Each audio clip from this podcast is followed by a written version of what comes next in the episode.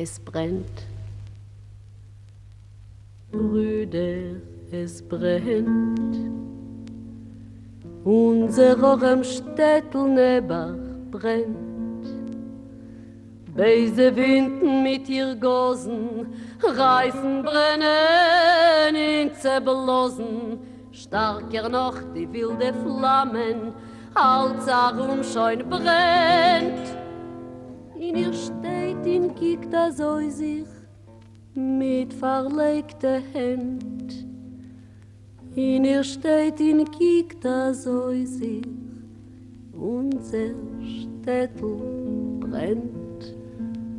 מילים שמנסות לגעת, והפעם למען שלוש שורות בהיסטוריה, על יומנה של יוסטינה, יומנה של לוחמת בגטו קרקוב.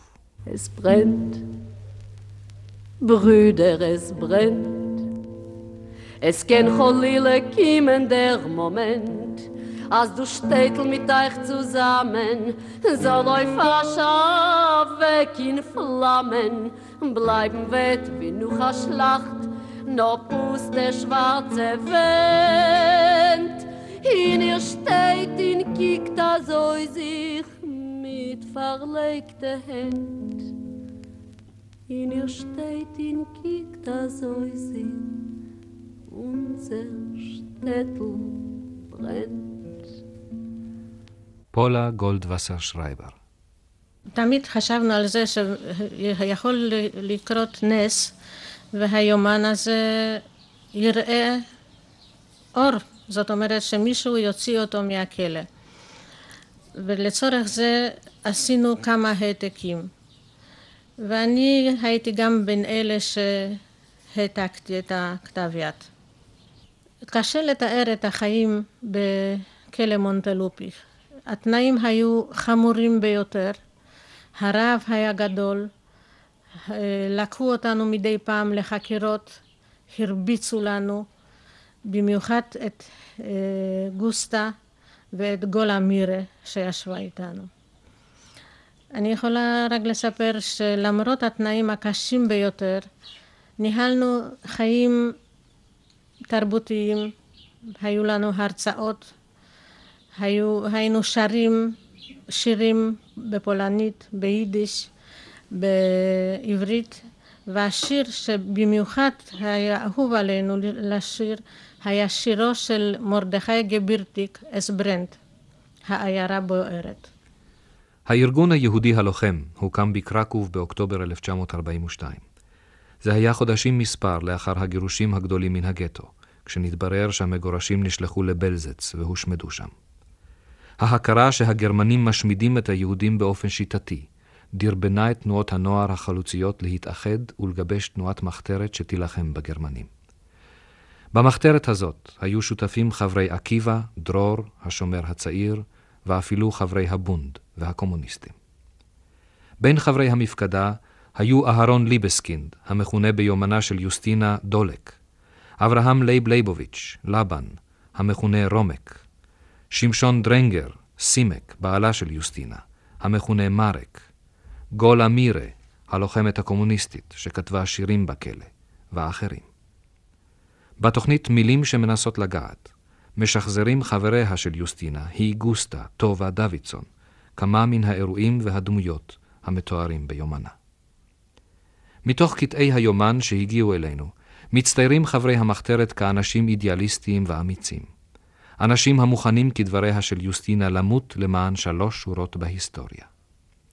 מבין דפי היומן, בצד עלילות הגבורה של רכישת נשק ופעולות נועזות נגד הגרמנים, עולה לפני הקורא דמות של אישה צעירה, עדינה ורבת עוצמה, דמותה של גוסטה. גוסטה הייתה נמוכת קומה, עדינה, בלונדינית, עיניה תכלת, פנים מלאי הבעה של מתיקות ועצב. הלה שיפר רופייזן. אני הכרתי אותה כשבשנת 1937 נכנסתי לתנועת עקיבא, וגוסטה הייתה מדריכה אחת הקבוצות.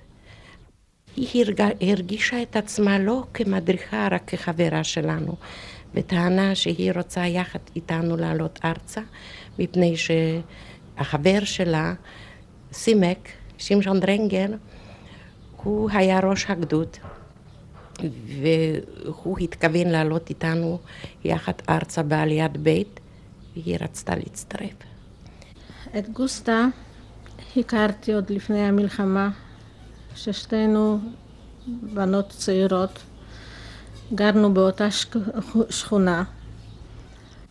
אחר כך עברה לתנועה נוער עקיבא, והייתה שם אחת המדריכות, ובעצם היא הייתה תמיד הבולטת בחברה, תמיד הפעילה ביותר, תמיד מלאת חיים. הייתה בחורה פיקחית, אינטליגנטית, מעניינת, וכל השבחים עליה.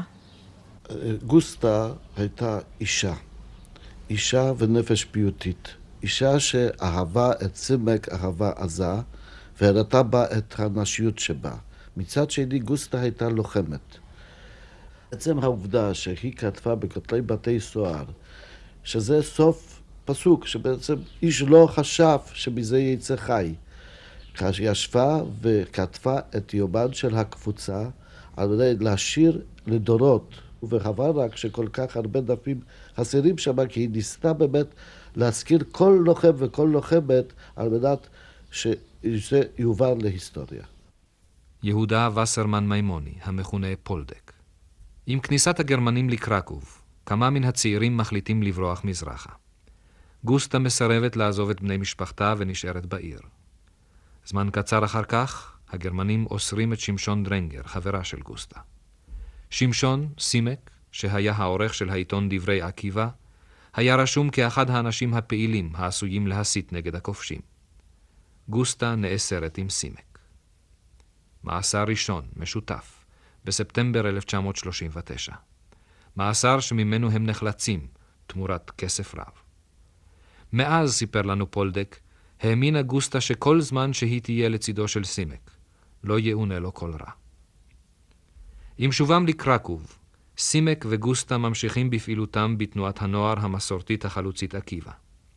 אולם המציאות מחייבת אותם לשנות את הגישה הכמעט פציפיסטית ולהתכונן למאבק מזוין. הלה רופאייזן ראינו את הגירושים,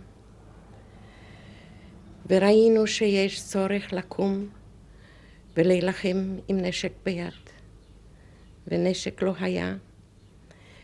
והארגון בעצמו היה קשה מאוד, והייתה דילמה קשה איך ומאיפה להילחם. האם להילחם מתוך הגטו או מחוצה לו. בשביל להילחם מחוצה לו, בן אדם היה צריך להיות פולני. הוא היה צריך להסתיר את יהדותו, וזה היה הקושי. היה קשה להסתיר את יהדותנו. בן אדם שעבר את שער הגטו, או את החומה, או את גדר התיל, הוא היה חייב להוריד במהירות את, ה, את המגן דוד. הוא היה צריך לשחק את התפקיד של הגוי, של הפולני, שאין לו אותם הדאגות, מה שיש ליהודי, אין לו אותם הרגשות שבלב, שהנה את אביו או את אמו או את מישהו מבני המשפחה כבר שלחו להשמדה. המעבר מתנועת הנוער החלוצית אל המחתרת הלוחמת מתועד ביומנה של יוסטינה בקטע שבו היא מתארת את הסעודה האחרונה ואת נאומו של דולק. כל כך טוב לה לשמוע את דבריו של דולק. היא מכירה אותו מזה שנים. היא מרגישה בכל נימי נפשה כי דרך דיבורו שונה היום ממה שהיה קודם.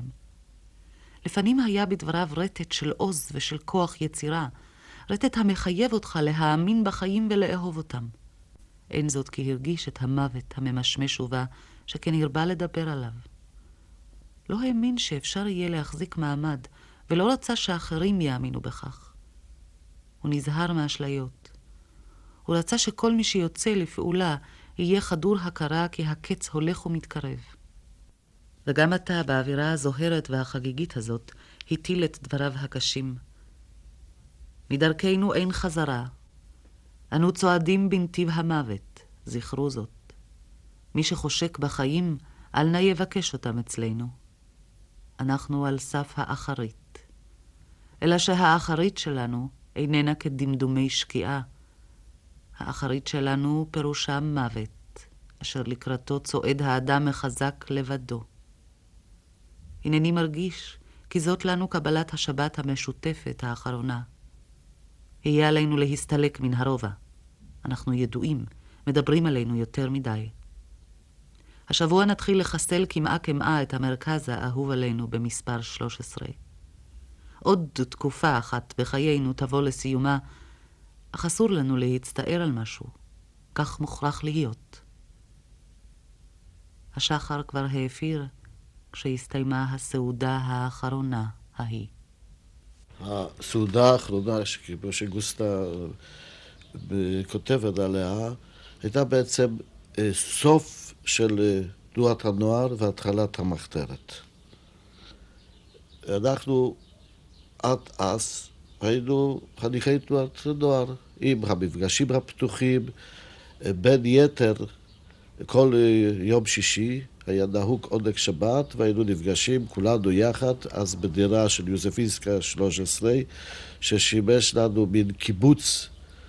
אה, זו הייתה דירה של שימק גלוסקרטן שההורים שלו נאסרו, וכל מי שנשאר בלי הורים, הוא התאכסן שמה, וכל יתר שעוד היו בגטו והיה להם עוד בתים שלהם, היו באים לאותה, לאותה דירה. אה, עונג השבת האחרון נפגשנו, כולם ישבנו יחד, והייתה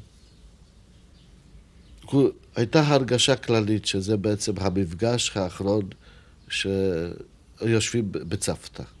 דולק, בהיותו ראש עקיבא, קם פתאום, הושלך חס, כולם הקשיבו, ודולק תמיד היו מקשיבים בקשב רב. ודולק התחיל לדבר על הסוף התקופה כתנועת נוער והתחלת הקבוצה הלוחמת, שלא נשאר, אין ברירה ואין, לא נראה לו שנוכל לעבור את המלחמה ולהצליח בהצלה, ואז אמר את המשפט הידוע ש... למרות שהוא לא מאמין שאנחנו נוכל אה, לגבור על האויב, ושאנחנו נוכל אולי אפילו להביא לו נזק רב, אבל למעננו, למען עם יהודי, עצם הקיום אה, של קבוצה לוחמת, באותם התנאים, למען השלוש שורות בהיסטוריה, שווה שכולנו נמות כלוחמים. זה הייתה מין ברכת פרידה לדרך. כי היה כבר ידוע שלא נישאר בגטו, ושתוך כמה ימים או שבוע, שבועיים, נצטרך כולנו להעתיק את, ה, את המקומות שלנו לצד הארי. כי כבר כולם כמעט הכירו אותנו, ואם היה צריך להצביע על מישהו שהוא מעורב באיזושהי פעילות מחתרתית, הכי נוח היה להצביע עלינו.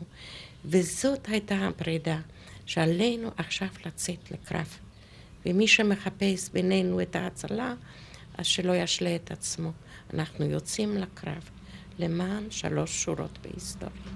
אחת המשימות הקשות ביותר שעמדו לפני הארגון היהודי הלוחם הייתה השגת נשק. הלה, שהייתה אחת הקשריות הנועזות ביותר, נבחרה על ידי דולק לנסוע לוורשה ולקנות שם חמישה אקדחים וקילוגרם חומר נפץ. לנסוע לוורשה ולקנות חמישה אקדחים. מילים שבשנת 1942 הייתה להן משמעות החורגת מכל דמיון. אל הלה מצטרף במסעה ברכבת איש מחתרת פולני. קנינו כרטיסים, נכנסנו לרכבת. האיש, איש המחתרת, לא ישב איתי בקרון אחד, זה היה מסוכן מדי בשבילו. אמנם בשבילי זה היה יכול להיות טוב יותר, כי תמיד טוב היה להימצא בחברה של פולני. תמיד כשנסעתי ברכבת, השתדלתי לא להיות לבד, לרכוש לי איזה ידיד.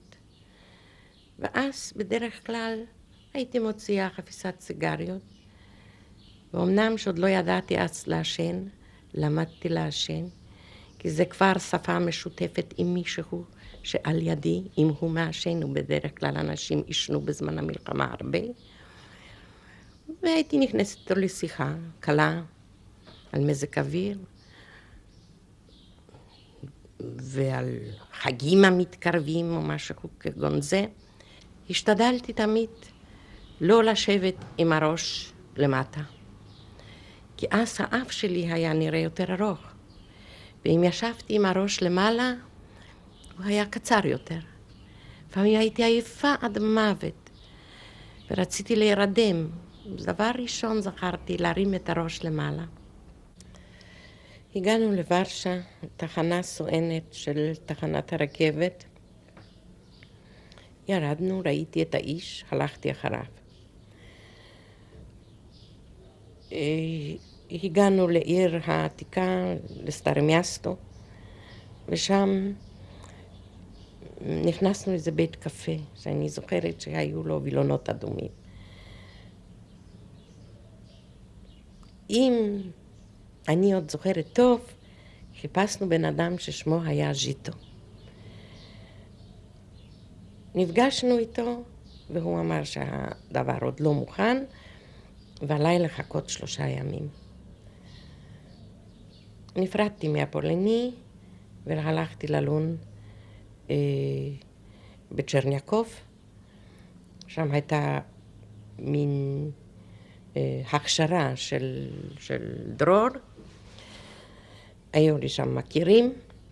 נפגשתי שם עם, עם לאה, עם פרומקה, עם אה, מרדכי טננבאום. היה קשה מאוד להסתיר אה, את זה, בשביל מה באתי לוורשה. היו הרבה שאלות. בפרט מרדכי טננבאום רצה לדעת בשביל מה באתי לוורשה, ואני הייתי צריכה להסתיר את זה. למחרת הלכתי שוב לכתובת שאמרו לי להגיע אליה. עד כמה שאני זוכרת, זאת הייתה דירה של סנדלר. אני זוכרת שהיו שם כמה אנשים שקראו עיתון מחתרתי, והייתי צריכה עוד יום אחד לחכות. ואז הם נתנו לי אה, מקום לינה אצל אחת מהחברים של המחתרת. ושוב עבר יום, הגעתי לאותה דירה, ושם קיבלתי את, ה, אה, את הנשק, חמישה אקדחים וקילו גרם חומר נפץ. שילמתי עבור האקדחים במטלי זהב, קיבלתי את הסחורה, ספרתי אותם והלבשתי על הגורה, קשרתי את זה על המותניים, על הבטן, פיזרתי אותם מסביב. ולקחתי את החומר נפץ, היה לי תיק חדש, תיק שהיה במודה. עם פרח, מיוטה, תיק מיוטה. לא כל כך חשוב התיק היה, אבל עשה רושם. ויצאתי לדרך. נסיעה ברכבת באותם הזמנים זו הייתה משימה בלתי אפשרית. אה, נוסף למראה הארי שהלה הצטיינה בה הייתה בלונדינית יפה צעירה ומחייכת. אבל נוסף לזה, היה, היו מוכרחים לדעת לשחק את התפקיד, להיראות אה, חופשי, מחייך, בלי דאגות, והלה עשתה את זה טוב מאוד. אה, בהזדמנויות שונות אה, שרה שירים פולניים, ידעה גם את התפילות הנוצריות. התנהגה ממש כמו נוצריה לכל דבר. והנה בבוקר לא אבות אחד חזרה הלה מוורשה. היא נכנסה אל הרובע משולהבת ומזהירה, וחיוך על שפתיה. לבושה יפה ובידה ילקוט מסע חדש. היא צעדה בבטחה המיוחדת לה, בראש זקוף נענתה לסימני ההתפעלות שגילו כלפיה עיני העוברים. לכאורה לא עניין אותה שום דבר, פרט לתשומת הלב וההתפעלות שהעלתה הופעתה. מי שראה אותה בקרון רכבת, משוחחת בחן מפתה עם השכנים מימין ומשמאל, או עוברת את הרציף בתחנות רכבת כשעל פניה חיוכים מצודדים, יכול היה לחשוד בה בכל. שהיא נוסעת לבקר את ארוסה, או שהיא יוצאת לבלות אי שם את ימי חופשתה. ניתן היה אפילו לדמות כי יד לה בעסקי השוק השחור. כל רואיה היו בטוחים כי אישה זו מעשיה מכוונים לתענוגי העולם הזה. איש לא יכול היה להעלות על דעתו שריבה זו מאנשי המחתרת הינה. אלא שהתה שנה וחצי בוורשה, והייתה נושאת כל הזמן באחריות לבריאות אנשינו שם, לכלכלתם ולביטחונם. בימים שבמעון התנועה לא הייתה פרוטה לפורטה, והמטבח חסר היה פרוסת לחם, ידעה להוציא מצרכים מתחת לאדמה ממש. כשהתחילו הגירושים בוורשה, הרגישה שעליה בלבד מוטל להציל את כולם. היא לא נחה ולא שקטה עד שהוציאה מן העיר הבוערת את המעטים שהספיקה להציל. איש עוד לא נתקבל בהתרגשות כזאת, כשם שנתקבלה עכשיו הלה. בואה פתח תקופה חדשה, מאחר שהביאה נשק עמה. עתה שוכבת הייתה על הספה בחדרו של דולק ונחה. כל פעם היה מישהו נכנס, מברך אותה בלבביות, ואגב כך מסתכל בחדר הצר כדי להנות את העין בחפץ שהיה ברגע זה החשוב ביותר. ראשונה באה מירה, ואחריה אנה ויוסטה, אבל אף אחת מהן לא פתחה את הילקוט שהיה תלוי על הקיר.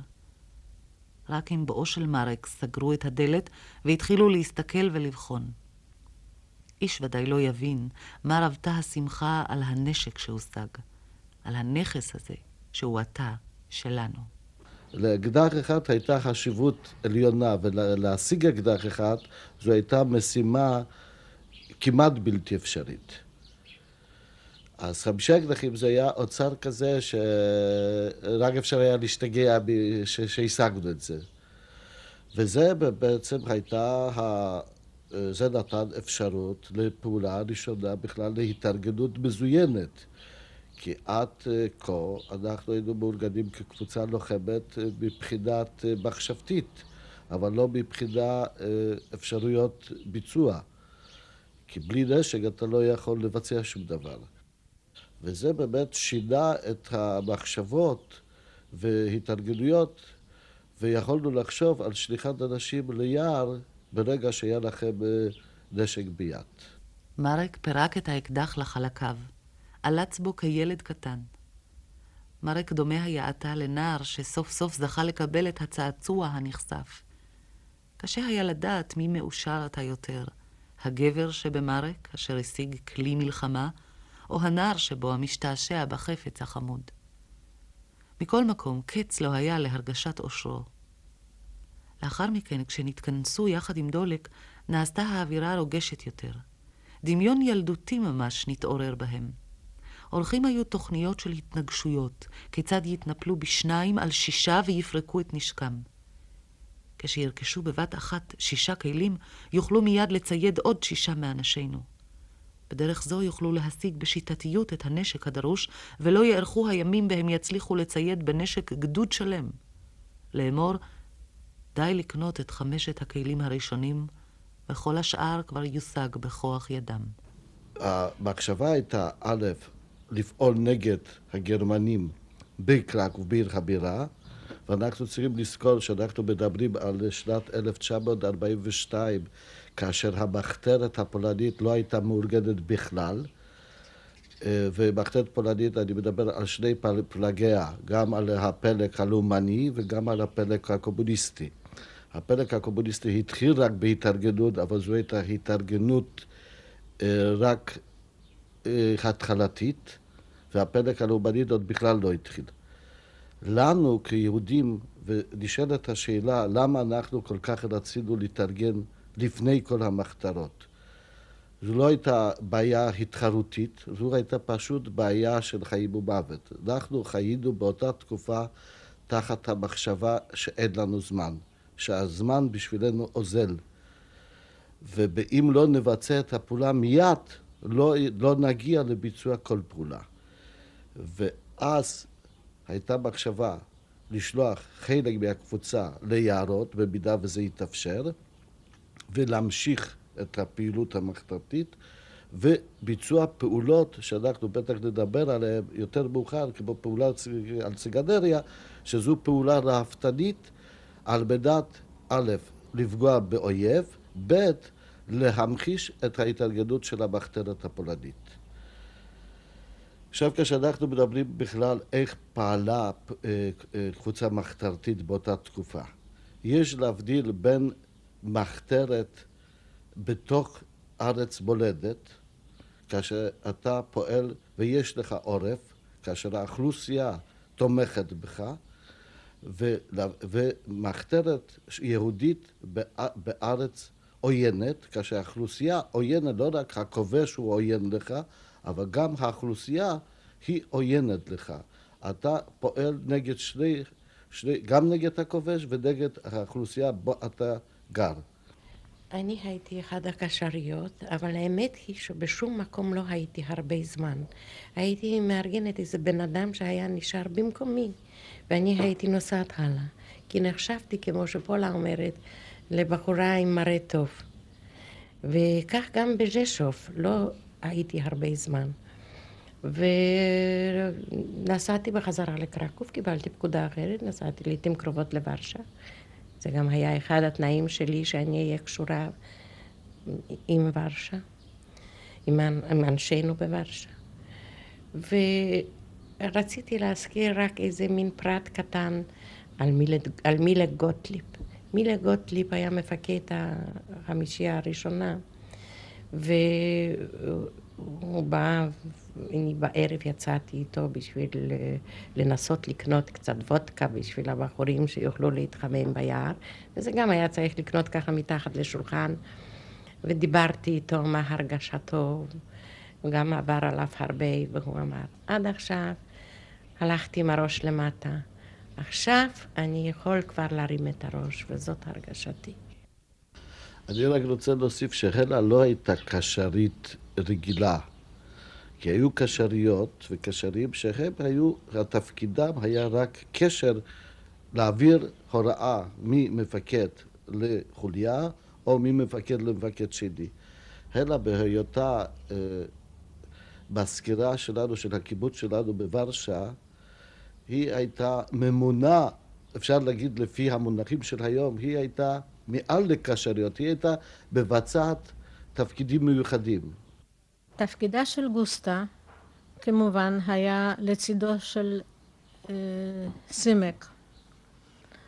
אבל התפקיד המיוחד שלה היה לארגן נקודות, נקודות מחוץ לגטאות, ברובעים האריים. אה, היא הייתה נוסעת למשל לרפקה, למייחוף ולכל מיני ערים אחרות, הייתה משכירה דירה, הייתה גרה שמה. אה, לעתים עם בן אחותה ויטוש, שהוא גם אה, חונך, שהוא ילד פולני, לימדה אותו תפילות נוצריות ומנהגים נוצריים כדי שידע. ושימק היה מדי פעם נמלט לשם והיה עובד שם. הוא היה מומחה לזיופים של תעודות של קן קארטים והיא הייתה מאפשרת לו למצוא נקודות איפה שהוא יכול לעשות את זה. לי היו מספר תעודות שסיבג עשה. אה, מיציאה מגטו, אישור ליציאה לגטו, ששימש אותנו בצורה בלתי רגילה, וזה היה מוכר על ידי שער. היינו יוצאים בצורה חופשית מגטו ונכנסים לגטו על ידי, על ידי האישור הזה שסיפק לנו. דרך אה, תעודת זהות פולנית על שם אה, לאופולד וג'יסקי, עד לתעודה של אה, עובד גסטאפו. היו לנו תעודות עובדי גסטאפו למספר אנשים שאפשרו לנו לבצע כל מיני פעולות מיוחדות, וזה הוא קיבל את הטופס האוריגינלי הוא קיבל מאידק טננבאום, שעבד בתקופה הזו עם אנשי הגסטאפו, היות שלפני המלחמה הייתה לכם חנות אה, עם דברי, אה, עם ציוד משרדי, ומפעל לזה, אז הוא סיפק לאנשי גסטאפו את הטפסים, הזמין בשבילם, ואז חלק מהטפסים האלה המקוריים העביר לסימק רגל. כמו כן, הוא גם היה מזמין חותמות עבורם, ואז אותן חותמות הוא גם היה מעביר לסימק רגל. וסימק השתמש בזה בצורה מושלמת, עם זיוף של חתימה של אותו אה, חותם מטעם אה, אה, גסטאפו. אני השתמשתי בתעודות האלה הרבה פעמים, וכל פעם הם עמדו במבחן בצורה מושלמת. הקורא את יומנה של יוסטינה, מתרשם משפע המידע שבידיה ומן התיאור המפורט של הדמויות. תיאור המנסה להבין את מערכות היחסים שבין חברי המחתרת. בין השורות ניתן גם לחוש באהבתה של יוסטינה לשמשון, סימק, המכונה ביומן מארק, ולמתח השורר ביניהם. מתח שבין אוהבים בתנאי מחתרת. כאשר עמדו פנים אל פנים, ויוסטינה הרגישה בלחיצת כף ידו הנוקשה, נתברר לה הכל כהרף עין. ובכן, לא מקרה הוא שהאחריות לשלום כל המשפחה, שתי האימהות, אבא וכן ויטק, הוטלה עליה, על יוסטינה בלבד. לא מקרה הוא שהייתה לבדה בשעה קשה כל כך, והוכרחה לסמוך על כוחותיה, על תושייתה ויוזמתה בלבד. עתה התברר לה הכל. תמו חייו הפרטיים של מרק. מעתה הוא משועבד כולו למשימה, ורק לה נודעת חשיבות בעיניו, והיא לו קנה מידה לכל. היא העיקר, ואילו כל השאר הדברים תפילים. בראותה את קלסתר פניו החצובים פני נחושת, ובהציצה בעיני הפלדה הכחולות שלו, הרגישה ברור כי שוב אין הוא רואה אותה, כי גם בהביטו בה הוא צופה אל מעבר לה, אל מרחוק, אל אשר יבוא ויתפוס את המקום הראשון בחייו. אני פנוי רק לשעה קלה, אמר. אכן יוסטינה ידעה יפה, כי כאלה יהיו דבריו, ומכאן ואילך לא יהיה לעולם פנוי אלא לשעה קלה בלבד. את כולם הבאת למקום? הכל בסדר? הכל בסדר. ולמה זה איחרת לחזור? כה חרדתי שמא אירע משהו רע. עברו עליי הרפתקאות רבות, ויש לי לספר לך דברים הרבה. מובן, מובן עליי לדעת הכל, אבל עתה אין לי אלא רגעים ספורים. וכאן גחן ולחש על אוזנה, יש ישיבה, הבנת? אחר כך בערב אבוא אלייך ונשוחח. עכשיו לכי ונוחי. אה, גוסטה יודעת הרבה פרטים, כי בכל הזדמנות כשהייתה מגיעה לקרקוב או למקום אחר, היא אהבה לדבר עם אנשים, לשמוע מהם סיפורים וחוויות, לעודד אותם וגם להתעודד. היא הייתה צמאה לשמוע על כל ההרפתקה, על כל דבר מה שקרה לאנשים. אה, שימק לא היה לו זמן לזה. הוא גם הוא לא היה מוכן להקשיב לכל אלה דברים. היו דברים יותר חשובים בשבילו. אני לא חושבת שהוא דחה אותו, אותה הצידה, פשוט לא היה לו זמן.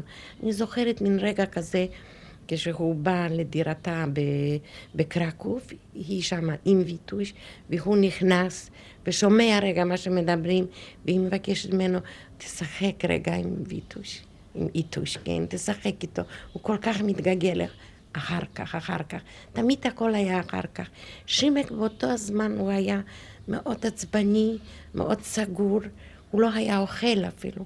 היא הייתה רצה אחריו עם פרוסת לחם, מבקשת ממנו שהוא יאכל. הוא לא היה מסוגל.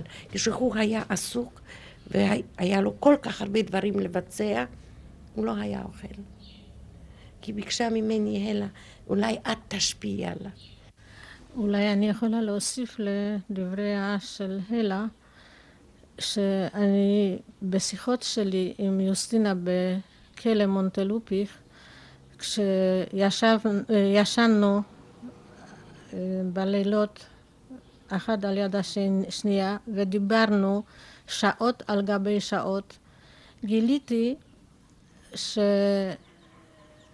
שגוסטה מאוד רצתה בקצת אה, קרבה של שמק, כי היא אהבה אותו אהבה עזה מאוד.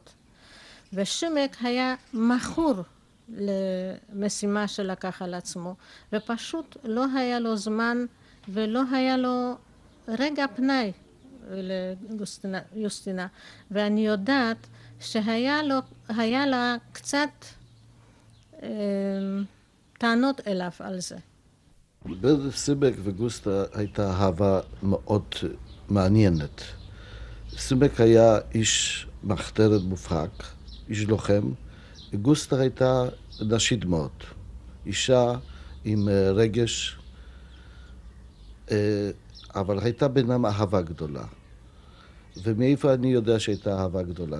אף פעם לא חשבתי שסימק גם יודע להראות רגשות. כי בדרך כלל היינו רגילים שסימק לא מראה רגשות.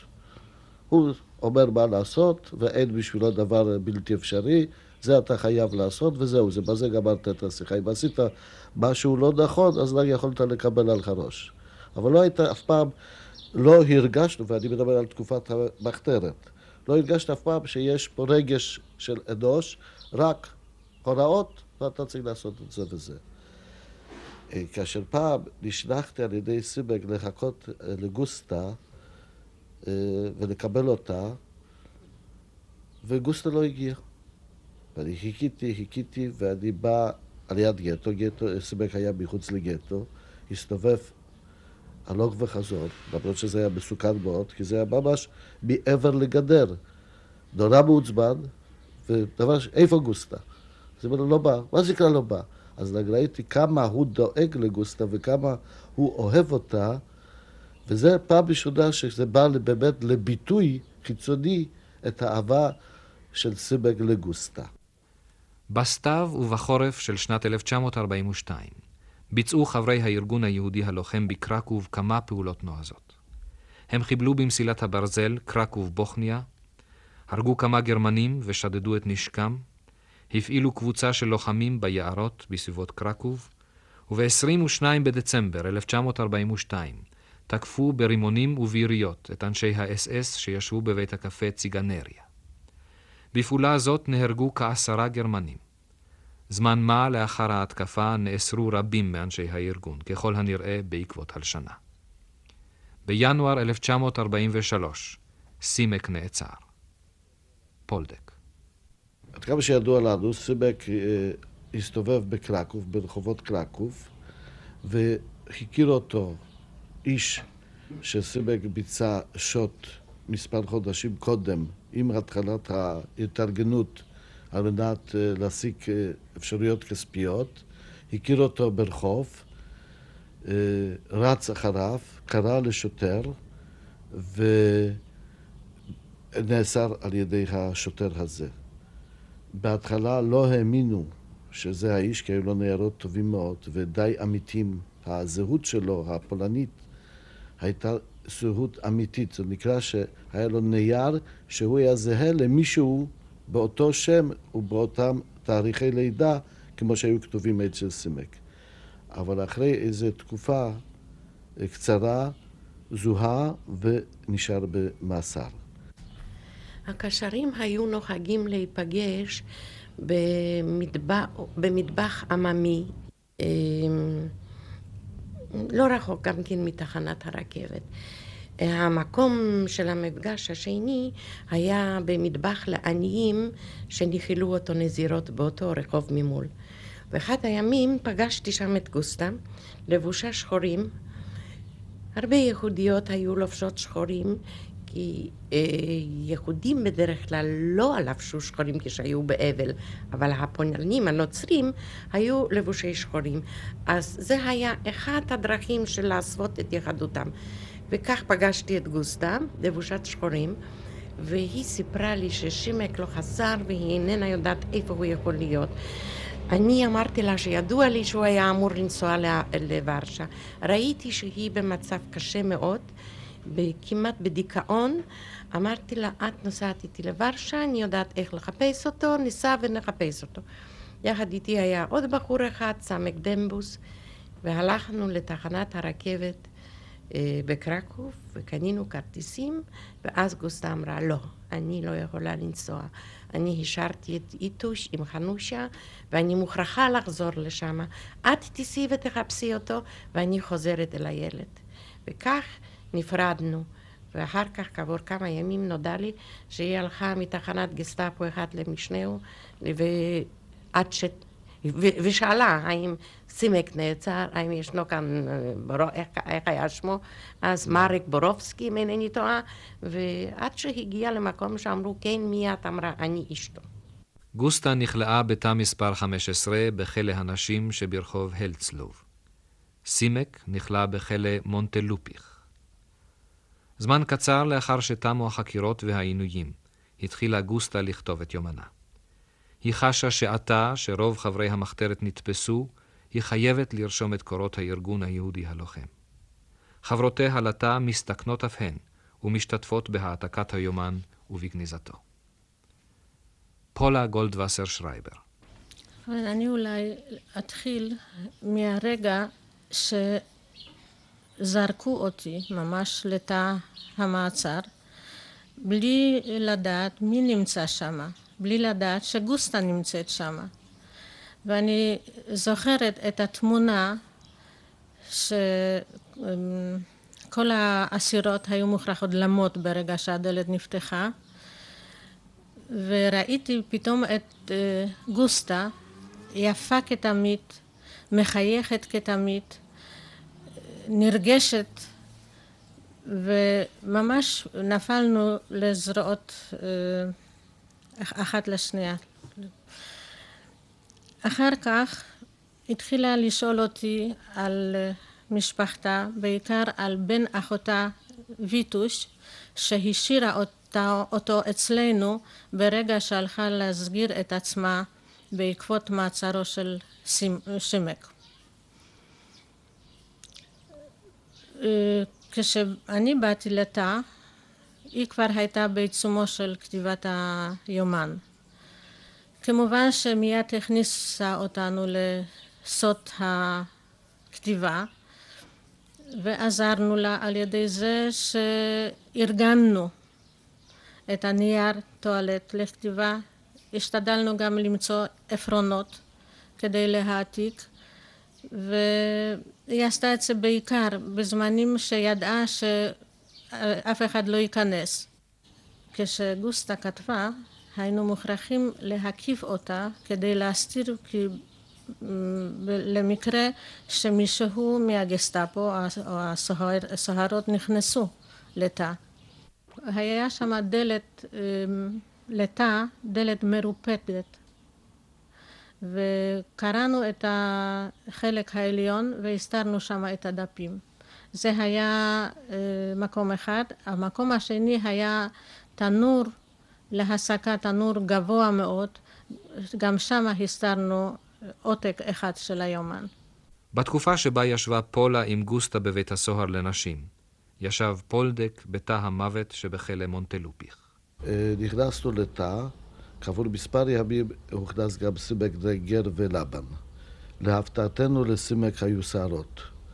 התברר שסיבק היה, הם כל כך כיבדו אותו וניהלו איתו שיחות אין ספור, וגם הגיעו אנשים מברלין על מנת לשוחח איתו על, אה, על, על, אה, דברי, על אה, מחתרת ועל כל מיני נושאים שהיו מעניינים, מעוניינים לשמוע את דעתו. ובתוך הכבוד, עד כמה שזה מוזר לש, לשמוע, השאירו לו לגדל שערות. סמק ביאת הנהיג חיים אחרים בתא. הוא לימד אותנו איך לחיות בתנאים הגרועים ביותר. אנחנו מדברים על תא המוות, מאיפה שכל פתיחת דלת מוצאים אנשים להורג. ואם לא להורג, אז בא איש גסטאפו ועושה איתנו התעמלות, ואנחנו חייבים להגיד אה, שיר שלימדו אותנו כמקהלה שאנחנו יהודים אשמים בהכל ובכללנו פרצה המלחמה ובכללנו היהודים הדם אה, הארי נשפך. היינו אה, ברף וחלמנו בעצם על אוכל, כי קיבלנו כיכר לחם של אה, קילו, מחולק לשישה איש, אה, כאשר היו הבדלים דקים של חצי מילימטר בין אה, מנה למנה, וברור שבן אדם שהוא רעב מסתכל על כל, על כל פירור. סימק לימד אותנו לא להסתכל על זה. מי שקיבל את המנה היה חייב לקבל אותה ולא להסתכל ולא להשוות את המנה האחרת. במידה והסתכלת, הוצאת מחוגים שהוא ארגן בזמן הביתה. בסוף אפריל 1943 החליטו הגרמנים להעביר את לוחמות המחתרת מכלא הנשים לכלא המרכזי, מונטלופיך. גוסטה דוידסון, גולה מירה, גניה מלצר וכמה חברות אחרות החליטו לנצל את ההזדמנות ולנסות ולברוח. פרטי הבריחה מתוארים באחד הגיליונות של החלוץ הלוחם. הלה שם מתוארת היציאה הזאת, השקט הזה, הלב מפרפר, ומתקרבים אל הבניין של מונטלופיך, של בית סוהר מונטלופיך. והן מרגישות שאם לא יברחו עכשיו, לא יוכלו כבר לברוח אף פעם. ואין הזדמנות, אין שום דבר לא עובר ברחוב. ופתאום באה איזו עגלה. ואז שם הגרמניה, הגרמני צועק, שנלר, שנלר, מהר, מהר. ואחת האסירות מאלה שהיו בין אלה ש... שהיו בעלי הסוד שצריכים לברוח, התחילה להגיד לאט, לאט, לאט, לאט.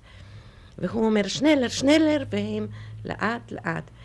ואז העגלה הזאת, היא חצה ביניהם ובין הבניין הגדול של מונטלופיך, והן מתחילות לרוץ לכיוון הרחוב. וכך רצות ורצות הגרמנים, אה, הגרמני ששמר עליהם כל כך התבלבל, שלא ידע מה לעשות, והתחיל לתפוס בנות, לרוץ אחרי אחד אחד ולתפוס אותם בידיים. בינתיים רבים מהם ברחו, אבל הגרמנים גם התאוששו והתחילו לירות. גוסטה הייתה בין אלה שהצליחה לברוח. היא הייתה אמנם פצועה ברגלה, אבל היא הגיעה למקום שבה היו לה מכירים, ומשם אה, לבית מרקחת, חפשו לה את הרגל, ואז השתדלה בכל כוחה להגיע ליערות וישניץ, ולשם הגיעה. באותו יום שבו ברחה גוסטה, העבירו הגרמנים קבוצה של אסירים מכלא מונטלופיך לכיוון מחנה ההשמדה פלשוב. בין המועברים היו גם סימק ולבן. השניים עוררו מהומה והצליחו לקפוץ מן המשאית. לבן נהרג בשעת מאבק עם גרמני, ואילו סימק הצליח להימלט. ביערות ויז'ניץ הוא פוגש את גוסטה, אשתו. שבעה חודשים פעלו סימק וגוסטה באזור ויז'ניץ ובוכניה. הם ארגנו את שרידי הלוחמים והדפיסו תוך סיכון רב את גיליונות החלוץ הלוחם, עיתון המחתרת שבו תיעדו את מעשי הלוחמים היהודים. ב-8 בנובמבר 1943 נאסר סימק בפעם השלישית. סימק מסר ככל הנראה לגרמנים את כתובתה של גוסטה. כך היה מוסכם ביניהם, להיות תמיד יחד. הלה. קשה לדבר על הנושא הזה. אבל צריך גם לקחת בחשבון שזה כבר היו כמה שנים של חיים של חיות נרדפות. אמנם הם היו לוחמים, והם היו נאהבים, אבל אולי לכל דבר יש גבול. ונוסף לזה, הם נדברו. הם קבעו את זה ביניהם שכך יעשו. וכך קיימו את ההבטחה. הם רצו למות ביחד. אין ידיעות בדוקות כיצד נרצחו גוסטה ושמשון דרנגר. נחמן בלומנטל, שכתב אחרית דבר ליומן, כותב שבחייהם ובמותם לא נפרדו. מה ששרד בידינו הוא יומנה של יוסטינה, קרעי נייר רבועים ומשולשים, שהוסתרו בתא ונמצאו לאחר המלחמה. דפים שבהם צררה את סיפורם של לוחמים יהודים בגטו קרקוב. Brüder, es brennt. Es ken cholile kiemen der Moment, als du stetel mit euch zusammen, soll euch fascha weg in Flammen, bleiben wett wie noch a Schlacht, no pust der schwarze Wind. In ihr steht in kiekt a so sich mit verlegte Händ. In ihr steht in kiekt a so sich unser שטטל ברנט. בתוכנית למען שלוש שורות בהיסטוריה השתתפו הלה שיפר רופייזן, פולה גולדווסר שרייבר ויהודה פולדק וסרמן מימוני. קראו איריס לביא ובני הנדל. ביצוע טכני אריק בלוטרייך, אלכס נפתליסון ודוד ישי. ערך שמואל הופרט. mit verlegte Händ steht nicht briderlich das Feier unser Städtel brennt.